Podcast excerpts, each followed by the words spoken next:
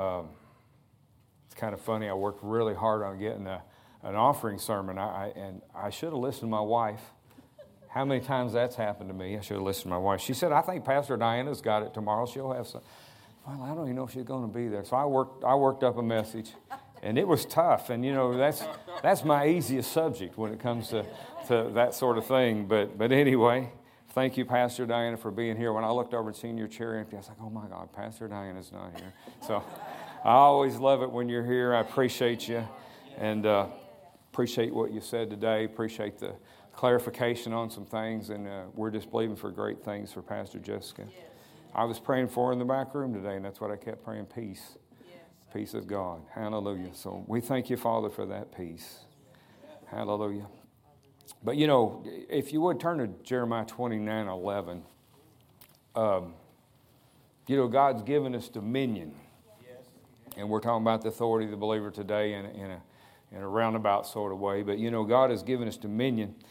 And I listened to Brother Sean preach last Sunday, and I don't know how many times he used the word choices. And, and, of course, that's, that's another subject that I like. I like making good choices. And uh, that's what I was you know, thinking about speaking to you today about choices, making good choices, and, and um, about nine o'clock last night, God kind of changed it up on me, and I right. had had to go a different route. But we'll, we'll probably get into some of that today because making making good choices are so important. And uh, man, I enjoyed you last week, brother Sean. What a what a message, you know.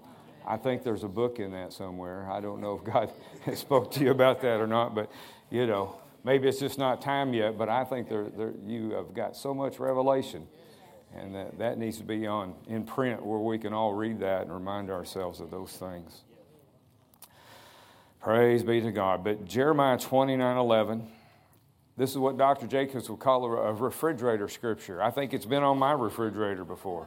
And, and it gets on all the Hallmark cards, and you see this scripture everywhere. But uh, it's actually got some meat in it, and I want I want to talk about it a little bit. Um, Jeremiah 29 11 says, For I know the thoughts that I think toward you, says the Lord, thoughts of peace and not evil, to give you a future and a hope. And I just, I just like to, to tell you today that God loves you. And there's so many of us that seem to have a hard time receiving that, but God loves you. And uh, you, individual, as a person, God loves you. And God has a plan for your life. God has a great plan for your life. It's a good plan. If God says it's a good plan, it's a good plan. And if He says it's a plan of peace, then it's a plan of peace. If He says there's no evil in it, then there's no evil in it. Praise God. It's a plan. It's a good plan. A good plan. Hallelujah. And, uh, you know, I, I, talked with Brother Ronnie about this last week. You know, your, your concept of God is so important. And uh, I always seen God as a great corrector. And I always thought he was trying to straighten me out, you know. And it's taken me years to get that kind of a thinking out of me, you know, to where I don't always look like God's out to get me. God's out to punish me. God's out to. He, he doesn't think that way. God thinks peace toward you. And, uh, you know, if you, if you don't have a right concept of God, it makes it hard to receive His plan for you. It, it makes it hard to even rightly divide the Word. It makes it hard to receive the good things that are in the Word. So it's so important to have a right concept of God. And, and if you get a right concept of God, it makes it so much easier to receive the instruction. It's just like receiving instruction from a parent. If if the child knows the parent really, really loves them, then it's easier to receive it. And uh, it's easier to trust God. It's easier to trust God when you have the right concept of Him. And, uh, you know, God's not the great corrector, and God's not out to punish you for your mistakes. You know, so, so, you know, understand today that God loves you. Understand that today. Decide that you're going to embrace that. I'm talking about decisions. So decide you're going to embrace that today, that God loves you. Make it first say, God loves me. Now go ahead and say it. God loves, God loves me. Hallelujah, because He does. It's so important that you understand that. I think about scriptures, you know, where it says God knows all the number of hairs on your head. Now, I got up and took a shower today, and probably most of you did too. You might have lost a couple of hairs. God knows. I mean, think about that. He knows if you lost a couple of hairs this morning. Praise God. He, he, he knows. He knows you intimately. He cares about you on that kind of level. Hallelujah. Jeremiah once said that, you know, it, it, he knew you before you even born, while you were in the womb. He knew you, cares about you. I, I like this verse, Romans 5 8 says, But God demonstrates his own love toward us, and that while we were yet sinners, Christ died for us. While we were yet sinners. That, that, that just explains God's love to me. That helps me to understand. It says his love toward us, so it's to you, it's toward you. Make that personal, that it's to you. So uh, you could say today that God loves you, mistakes and all. Hallelujah. Mistakes and all. Still loves you. Man, that's good news, isn't it? Yes. Yeah. Mistakes and all. God loves you. You know, it comforts me to realize that God didn't wait for me to get it all together before He loved me. You know, He just wasn't waiting for me to get it because I, I approached God like that. I wouldn't come to church because I felt like I wasn't good enough. I, did, I didn't want to do anything that was spiritual because I didn't feel like I qualified. I didn't feel good enough. But God loves you, and He has qualified you through His Son. Hallelujah. That's what it says. That while we were yet sinners, Jesus came and died for you and qualified you. Praise be to God. To God's love. God doesn't just have love, God is love. And He loves you today. So understand that today that God loves you and uh, God, love, has a great plan for your future. A great plan for your future. Praise be to God. You know His plan is better than your plan? I, I've tried to plan it all out before, and, and uh, it, it, it never works out. Falls apart, fails, comes up short, however you want to say it. But God's plan is good, and it's better than your plan. Praise be to God. Now, on, on the other side of God having a plan for you, you have to realize this that the devil's got a full time job. He's defeated, but he's still here, and he's got a full time job of distorting it's a distortion of your view of God. It's a distortion to make you see God some other way other than the God of love. Um, he's always trying to make the Word of God look like it's untrue. He's always trying to make the Word of God like it'd be untrue for you. Somebody else might get it, but you won't. It's not going to work for you. And that, that's, that's his full time job, and he uses lies and deceptions and he, he's the liar, he's the father of lies, and that he doesn't have any truth in him. He don't ever tell you the truth. If you hear him say something, it's a lie, you know. Uh, and uh, you know that's what he did to Eve way back in the garden. See, there's there's there's where you can really see it how he works. What, what, what did he say? He, he, he twisted what God said. Did God really say? See, that he implanted doubt immediately. That's why he's coming. Doubt God. God lied. And that's what he does to you today. He's always trying to tell you that God's word isn't true. He's trying to tell you that God lies. He's trying to tell you that God isn't who God says he is. He's trying to tell you that you aren't who God says you are. It's, it's just the way he works. He doesn't really come out and just straight out call God a liar, but he implies it. Did God really say? Is that the way it really is? You know, it's, it's, it's deception. But God did not lie. You know, He told them, if you eat that fruit, you're going to die, and they did die. Now, they didn't die physically, but they died spiritually. It turned out just like God said. God didn't lie. And, and if God says He's going to give you a hope in the future, He's not lying. He's telling the truth. And uh, don't, don't allow the devil to twist what God says. Um, hallelujah. Let's look at it again. Um, Jeremiah 29 11. For I know the thoughts that I think toward you, says the Lord. Thoughts of peace, not evil, to give you a future and a hope. See, God's saying, I know the thoughts that I have toward you. It's almost like saying, Don't be trying to tell me my thoughts toward you. That's what, that's what that sounds like that's saying to me. It's like you're almost arguing with him. Don't be trying to tell me how I think. I know how I think about you. This is the way I think about you. And he's also saying, you know, don't listen to the devil because all that twisted stuff you're getting is coming from him. He's the one trying to make it look untrue. He's the one trying to implant doubt in you. He's the one implying that God didn't mean what God said. But God did mean what He said. He said, I have thoughts of peace toward you. I have thoughts of peace toward you. That word peace in the Hebrew is shalom. We've heard a lot about that word, but it means, you know, safe, well, happy, health, prosperity, nothing missing, nothing broken. Praise be to God. See, that's what God has toward you, and that's what God wants for your future. The will of God for your life is a good future. Hallelujah. Praise God. I hope everybody got that.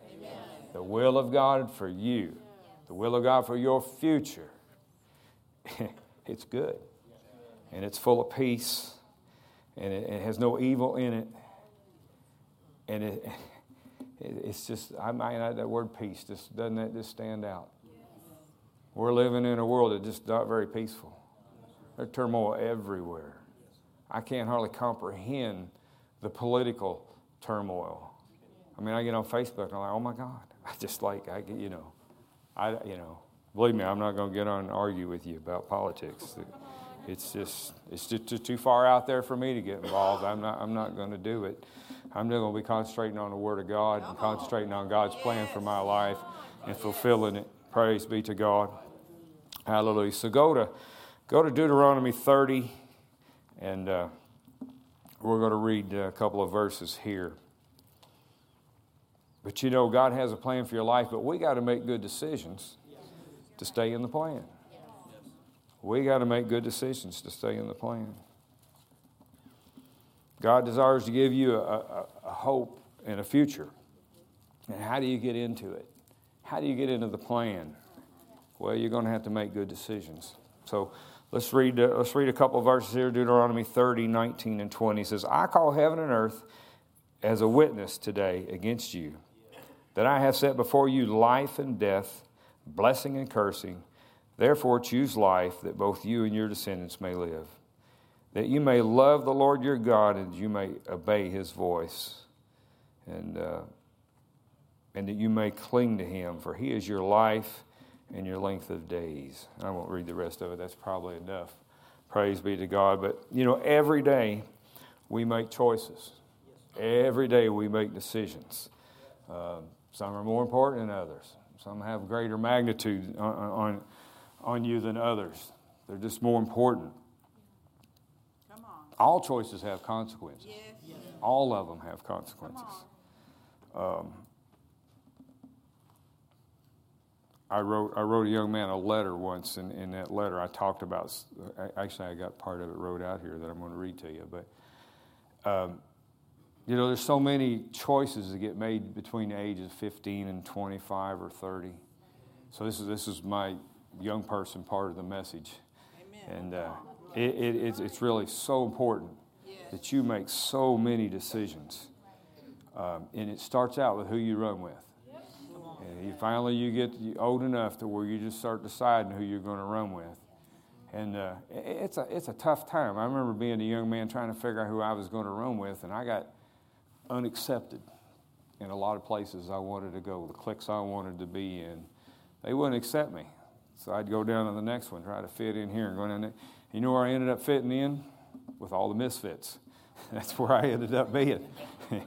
and, uh, uh, you know, my God, I can't hardly explain to you how much that cost me in life of running around with all the people that couldn't fit anywhere and they would do anything to get accepted. They would do anything to be popular. They just do, and my goodness, that I done, I done things that I knew was wrong. I, I totally run over my own conscience, and uh, you know, and, and uh, took everything that came along, everything they dared me to do, I did, drink everything I could find to drink, smoked everything, I did all the drugs that was available.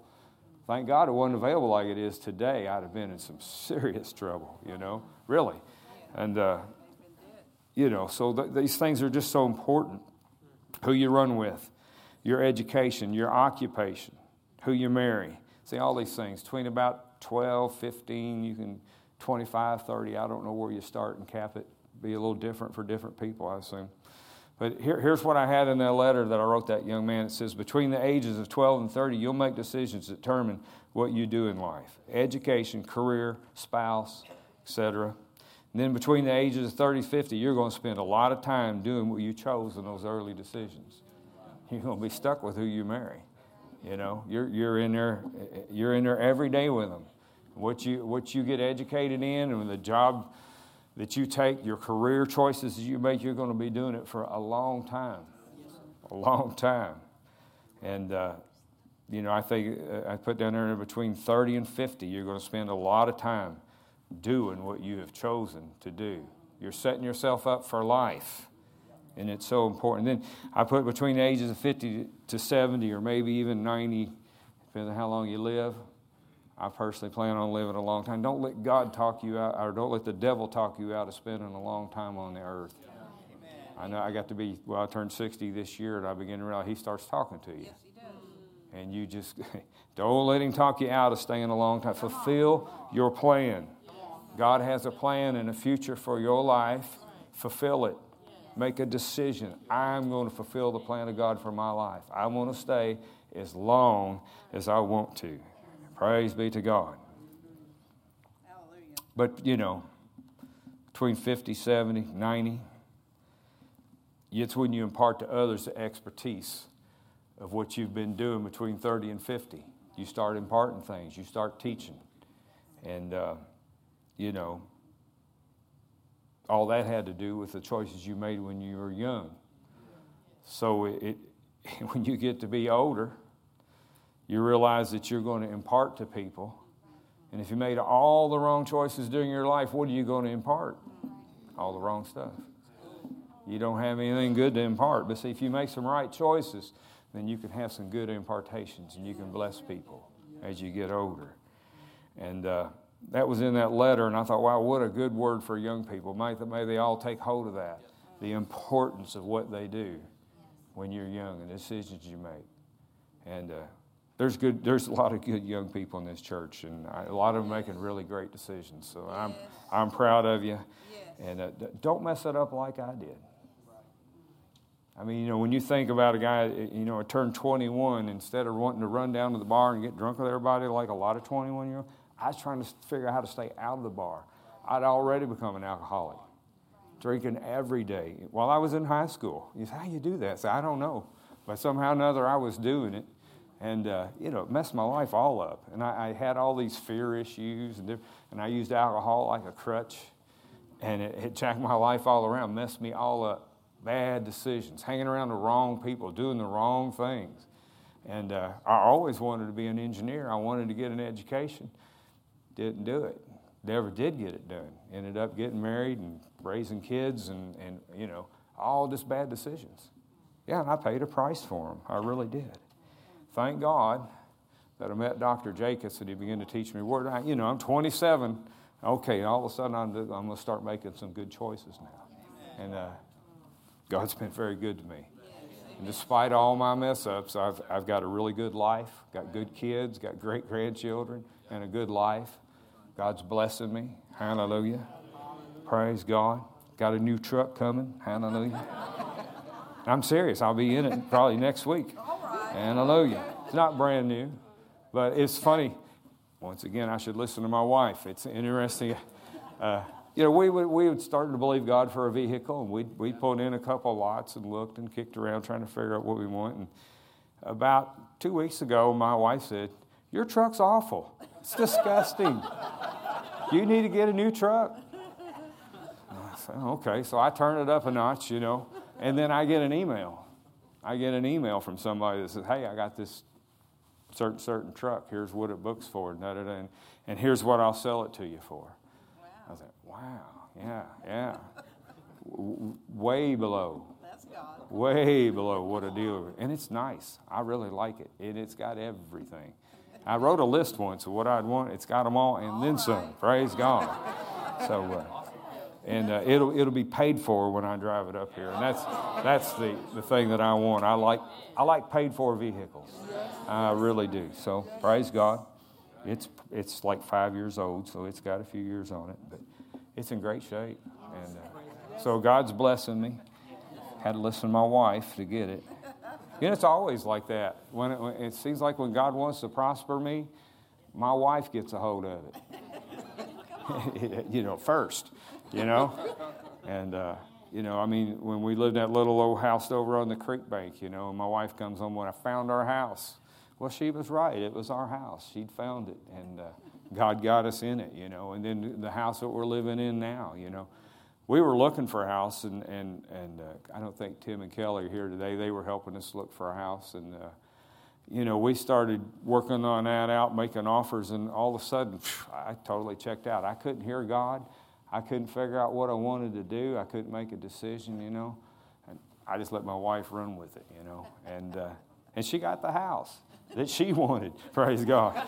She had a she had a long list of stuff that she wanted, about 15 things. You know, I mean, you know, swim pool, French doors, walk-in closet, you know, everything that she wrote. She got them all. Hallelujah. I wanted a three-car garage and I didn't get it, but. I did. I checked out. But, but that's okay because that house has been really good for us. It's been very convenient. My work, her work, this church, and that's why we moved anyway. We wanted to get closer to church. But uh, it's good to listen to your wife, and it's good to have a wife that's in tune with the Spirit. I mean, she probably don't study the Word, but like I do, but she knows the Holy Ghost. She knows the voice of God, and she knows how to follow after God. And it does me well to listen to her. Praise God. So where am I at? I have no idea. Praise God. Hallelujah. But uh, you know these these decisions, and I'm thinking things that I'm talking about here for young people are so important. And uh, the other thing that's so important is where you go to church. And then more important than that is who your man of God is, or your woman of God. So so important. And uh, changed my life meeting Dr. Jacobs. I'm telling you, it really, really did. And uh, um, he, he had in him the things I needed. And that's, that's the way the plan of God works. He knows all about you, and He knows all about that man of God, and He knows who to hook to a man of God. Not everybody's going to fit, you know, but He knows you're fit, and He knows where you need to connect. And uh, that was a divine connection for me a divine connection for me. It changed my life, changed the course of my life. You know, in Deuteronomy 30:19 there says, you know, that both you and your children may live. Well, when I met Dr. Jacobs, my, my wife had already told me I want a divorce. And uh, things were going that way, you know. And uh, meeting my man of God calls us to make decisions that, man, did it ever affect my children. Did it ever affect my church? I hadn't been in the church very long. You know, it was, I don't know, I went to that Bible study with Dr. Jacobs in January or February, something, and the church started in April. When the church started, we were there. And, uh, you know, that's when God spoke to me not long after that. I said, Father, what are you doing in my life? Everything's changing around. And he says, Because I want to use your children. And uh, what, a, what a precious thing. He said, Never would have happened if I hadn't met my man of God, I, I would have been divorced. I mean, Sonny had a hard enough time growing up as it was. You could imagine if we'd have been divorced. I, I don't know if you've seen that pattern or not, but when you see children of divorced parents, it messes them up. and, and they usually make some bad decisions because of that. It just, it just works out that way. That's why God hates it. But it just works out that way. And I'm so thankful that I made good decisions. And I'm so thankful that I met my man of God and helped me make those kind of decisions that affected my children. What a blessing. What a blessing. Then I look at my grandkids. What a blessing. I mean, tell you, I love my grandkids. Had no idea it would be like that. People told me, yeah, you'll, you'll love them grandkids. Had no idea. You know, you just head over heel in love with my grandkids. Don't, don't want to see much anybody else, just want to see them. want to hang out with them, you know. and uh, thoroughly enjoy everything I do with them. And uh, you know, after after a couple of days, I'm glad they get to go home. it's uh, it's just too much fun. Let me put it that way. Hallelujah. But uh, the absolute most important thing you can do, important decision you're going to make, is to choose life. This is God set before you life and death. Choose life. The absolute most important decision. So important that you choose life. So important. You know, in, in the time that we live, and I, I think about being in this new covenant, you know, that you have to choose Jesus. He is life. He's the only way under the Father. So if you're going to if you're going to choose life, you're going to have to choose Jesus. Basically, you're going to have to get born again. You're going to have to receive that God kind of life. And, he, and there's no way under the Father except through Him. So if you're going to choose life, you're going to have to choose Jesus and you're going to have to get born again. So important to get born again. Born into the kingdom of God. And it's based not on what you do, but on what He did. And, and you, you have to get that. You have to get that. He takes you mistakes and all.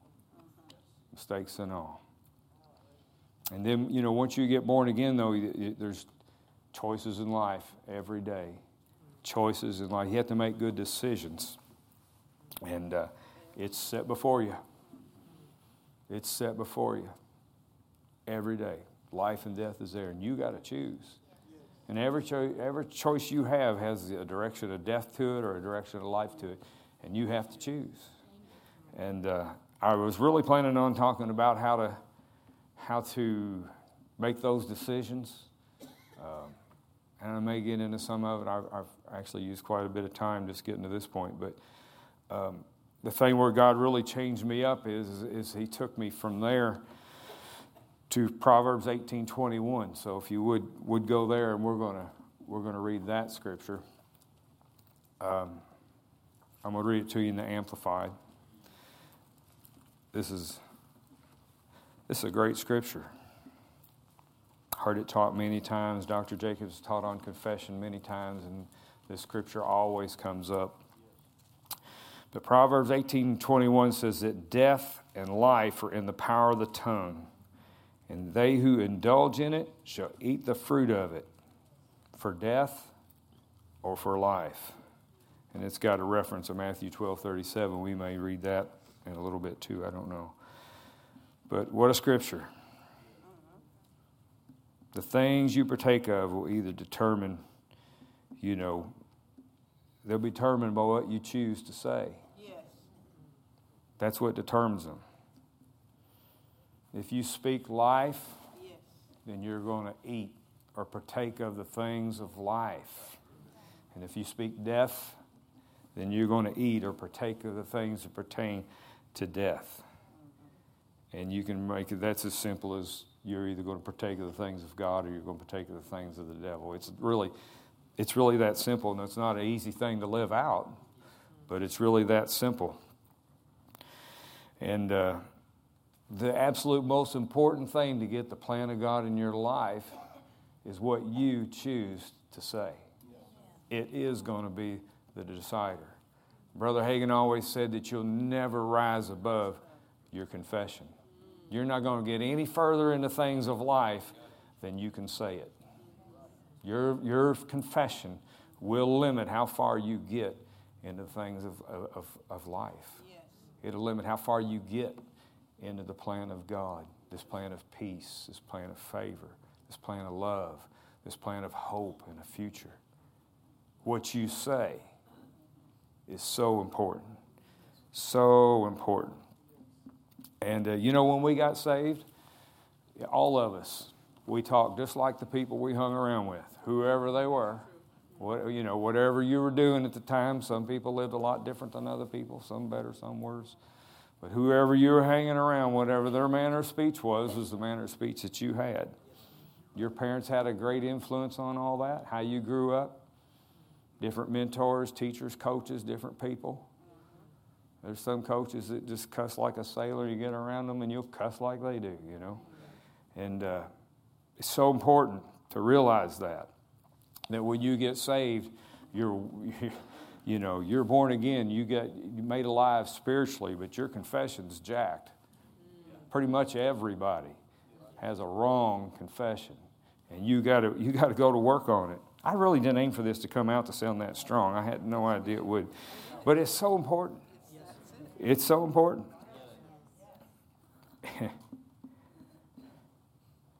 you know, the worse that they talked, the worse you talked, and the more you had to change.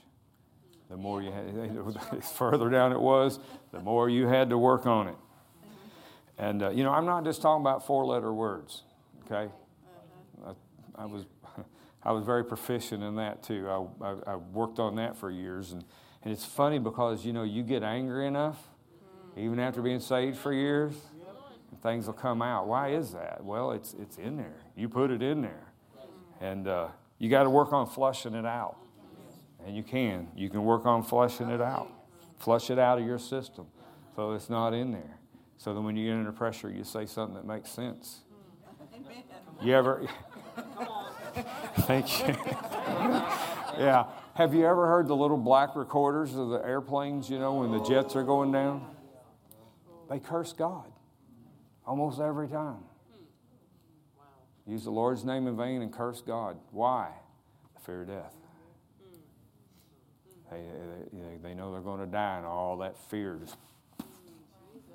Yeah, it's, it's like, wow. The words that come out when you're under pressure, see.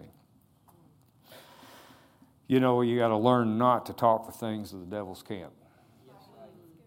You got to learn not to talk the things. And what is, the, what is the devil's camp? I like thinking John 10 10 in the great divider, the great separator verse. And it says, The thief comes only but to steal, kill, and destroy. So those words, those words of, it says kill, those words of death and destruction, those are his words fear, doubt, sickness, failure, poverty, lack. Those are all the devil's camps. That's all that choosing of death. When you choose to speak those things, you're choosing death. Oh my, that gets serious, doesn't it? That gets very real when you think about that. That you're choosing those things of death. And, uh, you know, we shouldn't speak anything that's contrary to the Word of God. You know, you have, you have what you call for, what it boils down to.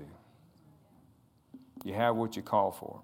I remember when I first got into the church, there was this phrase, and, and people use it all the time. I'm pretty sure that Charles Capps come up with it. He says, Don't call the cat when you want the dog, or don't call the dog when you want the cat. I can't remember which way he said it. But that really marked me out because the way I grew up. Now, I, we really didn't grow up on a farm. We had a barn on our, on our home place there, and, and we rented property. We had horses, and, and we rented property for them. But um, you know, you always keep some cats around the barn to keep the mice down. When you, when you, anytime you got livestock, you got ground up grain, well, the mice like to come, so you keep cats.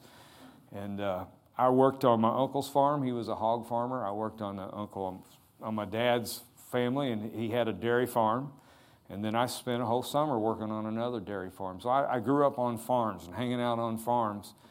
And uh, everywhere I went, they had at least 15 or 20 cats.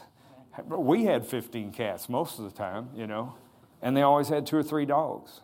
So this is just, just a, such a clear picture for me that you could walk out on the porch and go, kitty, kitty, kitty, kitty, kitty, you know, and the dogs don't come. See, I mean, it's just so clear to me. The dogs don't come. The cats come. They come out of this tree and out from under that shed and over. They come from everywhere. You know, when you start calling them, they start coming. And, uh, you know, that really helped me to see it. That what I call for is what's coming. If you don't want sickness and disease, and you don't want poverty, you don't want lack, you don't want fear, don't call for it. Don't, don't talk it. Don't speak it. Yeah. Everybody's saying yes, so I guess it's making sense. Praise God. Yes, exactly. And you don't know, it's so easy to slip back under that. And the devil's so deceptive to get you to say things, you know. Like say when you turn 60, and next thing you know, you're saying something about getting older. That's right. How do he slip that in on you? How do he get you to do that? You'll say something, and, and my, my children are, they're not really confession police, but they help me, okay? They really do. and uh, nobody likes the confession police, but, but they do. They help me out. They help me a lot. And they say, Dad, did you hear what you just said? Dad, do you know what you just spoke over your grandson? The most precious thing to me on the whole earth right now. And I said something negative. You know? Yeah, I was so, so disappointed in myself. Oh, God, I'm sorry. Told my child I was sorry uh, and, and grabbed my grandson and said I was sorry. Because that's not what I want for their future at all. God's got a great future planned out for them. Future full of hope, full of peace. It's a good future. It's a good plan. Praise God. See, and uh, it, it'll. the better you can call for it, the better you speak, better it's going to be. Better it's going to be. I'm wondering how far along I could be if I'd have got a hold of this earlier. I mean, I did start getting a hold of it a long time. I mean, I heard that thing about the dog and the cat probably 86 or 7, way back there, you know. And I've been working on me ever since, but I, you know, I should have gave it more attention. Hmm. I should have, should have been further along than what I am. I'm still working on me, praise God. Hallelujah. But your confession determines your future so much. Choose life, and life and death are in the power of the tongue. Let me read it to you in the, the New King James It says, Death and life are in the power of the tongue, and those who love it will eat its fruit. I looked up the word power in the Hebrew. You know what it means? Anybody know? It kind of does, but it means hand. Hand. You ever heard anybody say it's in your hands now? What's that mean? Authority. It's in your authority now. It's in your authority now.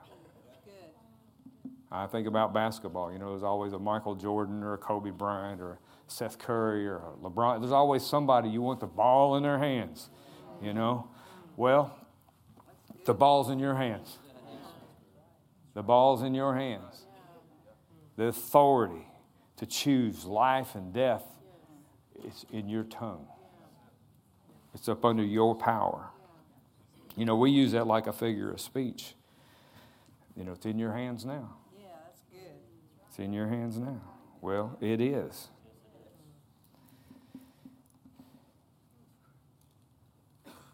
Think about that. You have the power to make these choices, and what you decide is what will be. What you decide is what will be.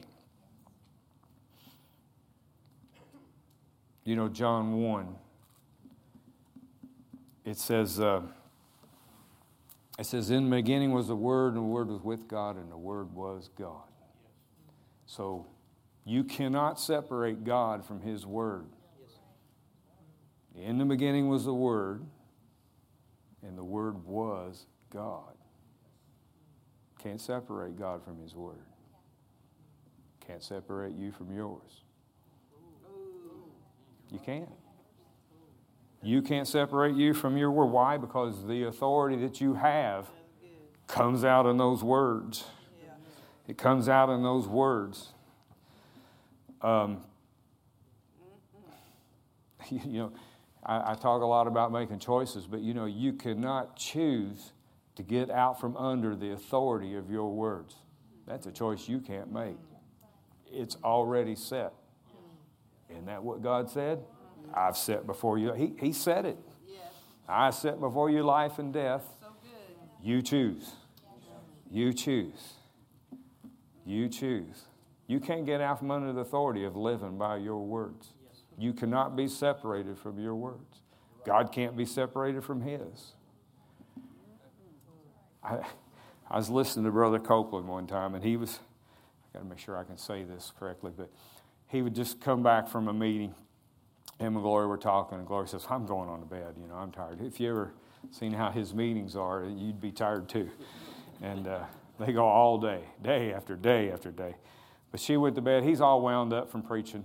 He said, I'm going to sit here for a minute and, and wind down, you know. And then uh, he went in to go to bed, and he didn't know that Glory had bought this, I don't know what you call it, whatever little foot locker looking thing that you set at the end of a bed. And I don't know, there's probably a great term for it that I don't know. Pardon me? Well, that kind of thing, yeah. That's, that's the vision I got, is, is a chest looking. But he didn't know she'd put that there. He walks in in the dark. You're not wanting to wake her up, and he's not going to flip the light on, and hits it with his toe. Heard it crack. Knew good and well he broke it. All kind of pain.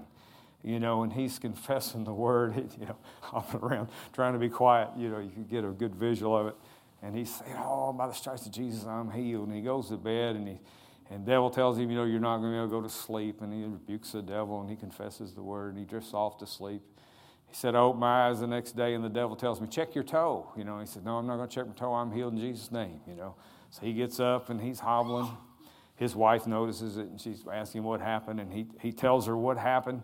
And uh, she prays with him, agrees with him that he's healed. And he goes off that day. I think he ends up at the airport. He's looking at buying an airplane. And uh, the lady asks him, Well, why are you limping? And he tells her the story. But he says, I'm, and he starts giving her the word, you know, I'm healed by streets. And Jesus said she took off. She, she wasn't interested in that.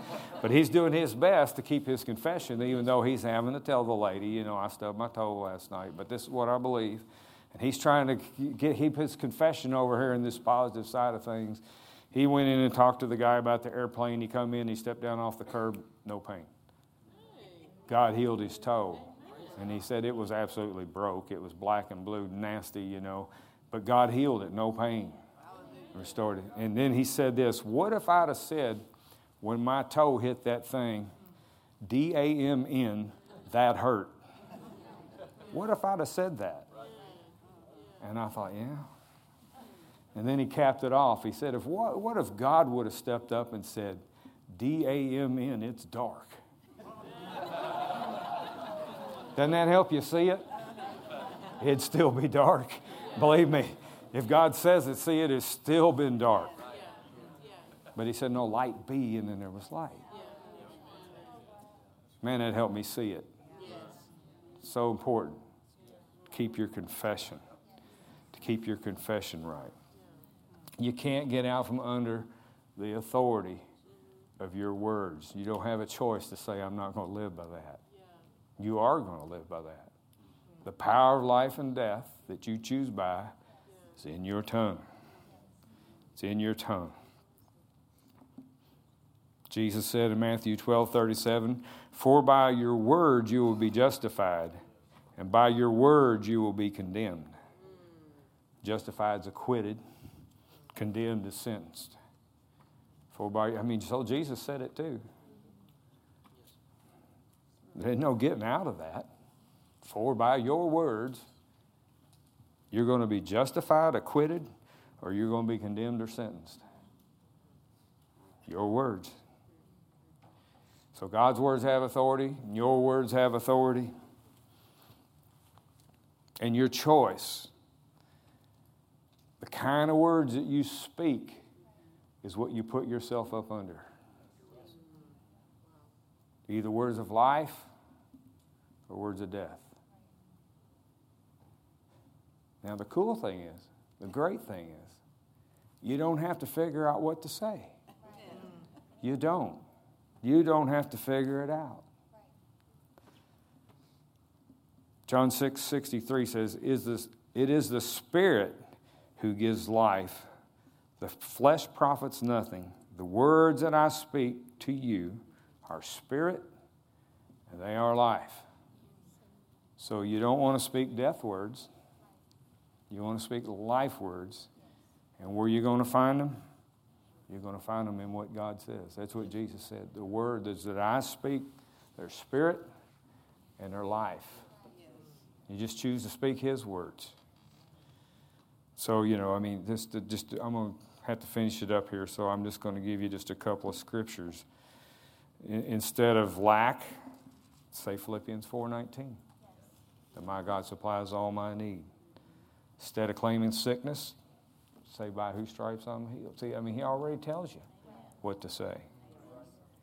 Instead of confessing weakness, this is one of my all time favorites. 1 John 4 4 said, You are of God, little children, have overcome them because greater is He that, that is in you than He that is in the world. I've changed my life with that one scripture. I'm telling you, when I got the revelation of that, things went different for me at work. I was able to bring something and pass with my confession of what I believed about the greater one being on the inside. You know, the, the self help people tell you, you know, to calm yourself down and say, I can do this. If I just take little bits at a time, I can, you know. And it, it, it's right.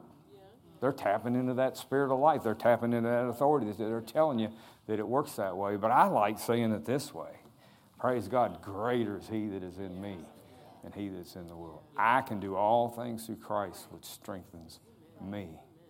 Took me years to figure out I needed to do that at work, but it's working for me. I sat right over there in a chair, and I mean, Pastor Johnny preached a sermon. He walked over there probably 15 times and told me I needed to use the angels in my place of work. I couldn't even figure out how to do it. I'd sat up under Dr. Jacobs and been taught about angels all those years, and I couldn't figure out how to do it. And finally, it started clicking. The angels of God are here to help you, and they help you at work just like they help you at church. Praise be to God. Their ministers set forth to help those that are the heirs of salvation, and they'll help you. Praise God. And that's what my uh, that's what my offering sermon is going to be about about the angels. Praise God and how they help you with money. Didn't know that. I got it all from Dr. Jacobs, but praise God, they do. Hallelujah. Your angels are out there willing to help you. Praise God. What kind of words are you putting out there for your angels to work with? You've said under Dr. Jacobs all the years. Isn't that exactly what he's taught us? It's your words that activate those angels. Words of faith. He says you got to speak the word of God to get your angels to work for you. Hallelujah. Speaking, speaking those words of life. And then the angels get involved. You talk fear, doubt, and unbelief, and they stand there. Can't help this guy. Wow, think about that. You know, all the supernatural things that happen in the planet. You know, I mean, God's in heaven. He sent the Holy Ghost back here. We got the Word of God here. We got the angels of God here. We got the force of faith. But how do those supernatural things happen? What intermingles in between this natural realm and that supernatural realm? Man, you can think about it. Praise God. But I think it's those angels. I think Jesus walked on water. I think the angels was there. I do. I think you got, and the more you'll talk right, the more those angels can help you. Just think about Peter going getting the coin out of that fish's mouth. That's some interesting stuff, isn't it? Jesus perceiving on the inside this conversation he had with the tax collector. It was, it was a temple tax, and I looked all that up. Um, uh, it was a tax, it was voluntary. You didn't have to pay it. So they asked Peter, hey, hey, does Jesus pay the temple? They wanted to know if Jesus was going to pay that tax. And he told Peter, you know, well, the, he said, really, the sons are free. I don't have to pay it. I'm free. But he said, rather than offend somebody, you go down there to the sea, throw in a hook, catch a fish. The first one you catch is going to have a coin in its mouth. That coin's going to be, and I studied all the different sizes of coins on, but that coin is big enough to pay the amount of tax for two people. How does all that happen? of all the fish in the sea, well, to start with, how did the fish get a coin in its mouth? now, you know, back in, back in my day, a beverage can had a pull tab, and you pulled it. Now you, you click it and it stays inside, but it used to be the whole thing pulled off. And we used to be out fishing, you could flick them in the water and a fish sometimes would hit it because it had that flash. And, and some bait fish, they even call them silver sides because they flash in the sun. And the fish may hit it, but he don't hang on to it. I mean, somebody could have lost a gold coin out of their pocket and a fish grabbed it, but he wouldn't have hung on to it. How did that fish end up with that gold coin in his mouth? Jesus told him the first one, of all the fish in the sea where he threw that hook in, how did the first one he catch happen? I don't know how all that works. And I can't tell you, the Bible doesn't say an angel makes that happen, but they almost had to be involved. They're involved in everything in your life. All these supernatural things that you're believing to happen. healings, money coming, debts being reduced. The angels of God are involved in these things. Yeah.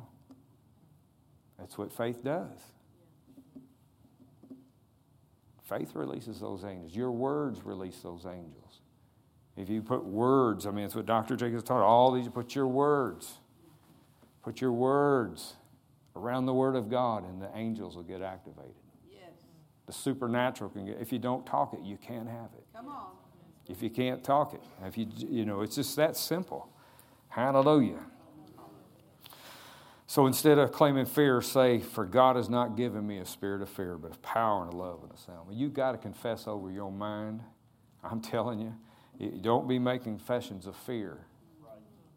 I know sometimes you got some things you're not as comfortable with as you are other things, but don't confess it. Don't keep saying it and saying it. What do you do when you do that? You're undergirding the power of it, you're, you're giving it authority with your own tongue. You're reinforcing its strength that it has on you. That's what Dr. Hadabal said, wasn't it? You end up being you either like isolated, like being in a in, in a uh, uh, fortress with like a moat around it and nothing can get in. See, that's what you, that's what you do with those words. You keep confessing fear, and the Word of God can't even get to you. Or it's like being on the outside trying to get in and, and you don't have what it takes to get in because you keep confessing you're afraid. Don't confess your fear. Instead of, instead of doubt, confess you believe. But without faith, it's impossible to believe him who comes to God. You must believe that he is and believe that he's a rewarder of those that diligently seek him. Man, confess you're a believer. Confess you're a believer. Praise be to God. Well, I need to finish up, and I'm just, I'm just going to give you one more. Instead of failure, confess that love never fails. Love never fails. Don't confess you're a failure. I know the thoughts that I have toward you thoughts of peace. God loves you. God loves you, see. And if you stay over in the love of God, you won't fail. You can have great victory. Hallelujah. Well, I think I'm finished. Praise be to God. Well, Father, we thank you for the word today. Praise be to God. What, what a privilege to come to church and have it explained to us how this works. Yes. That life and death's in the power of the tongue. That life and death's out there every day, and we choose. And Father, we choose life today. We choose your word today. Huh. Yeah, we're born again people. We, we've chosen Jesus. He is the way, the truth, and life. We've cho- chosen His life. We've chosen the God kind of life. And we believe that we're going to ramp up our confessions to speak words of life. We believe for the Holy Ghost to help us, to help us not to say things that are death oriented, not to, not to get deceived slowly and subtly by the devil, to speak things that we don't want to see come to pass. Help us, Holy Ghost. We pray, Spirit of God, help us to speak life, speak only the things of life over our future, over our children, over our grandchildren, over our church, over Dr. Jacobs and ministries that we're familiar with and surrounded by and love, Father. Help us to speak right words over all these things. And we just thank you for it, Father. And just bless you today and praise you and just pray over the people as they go and just believe they're blessed in the wonderful name of Jesus. Amen. Amen. Hallelujah.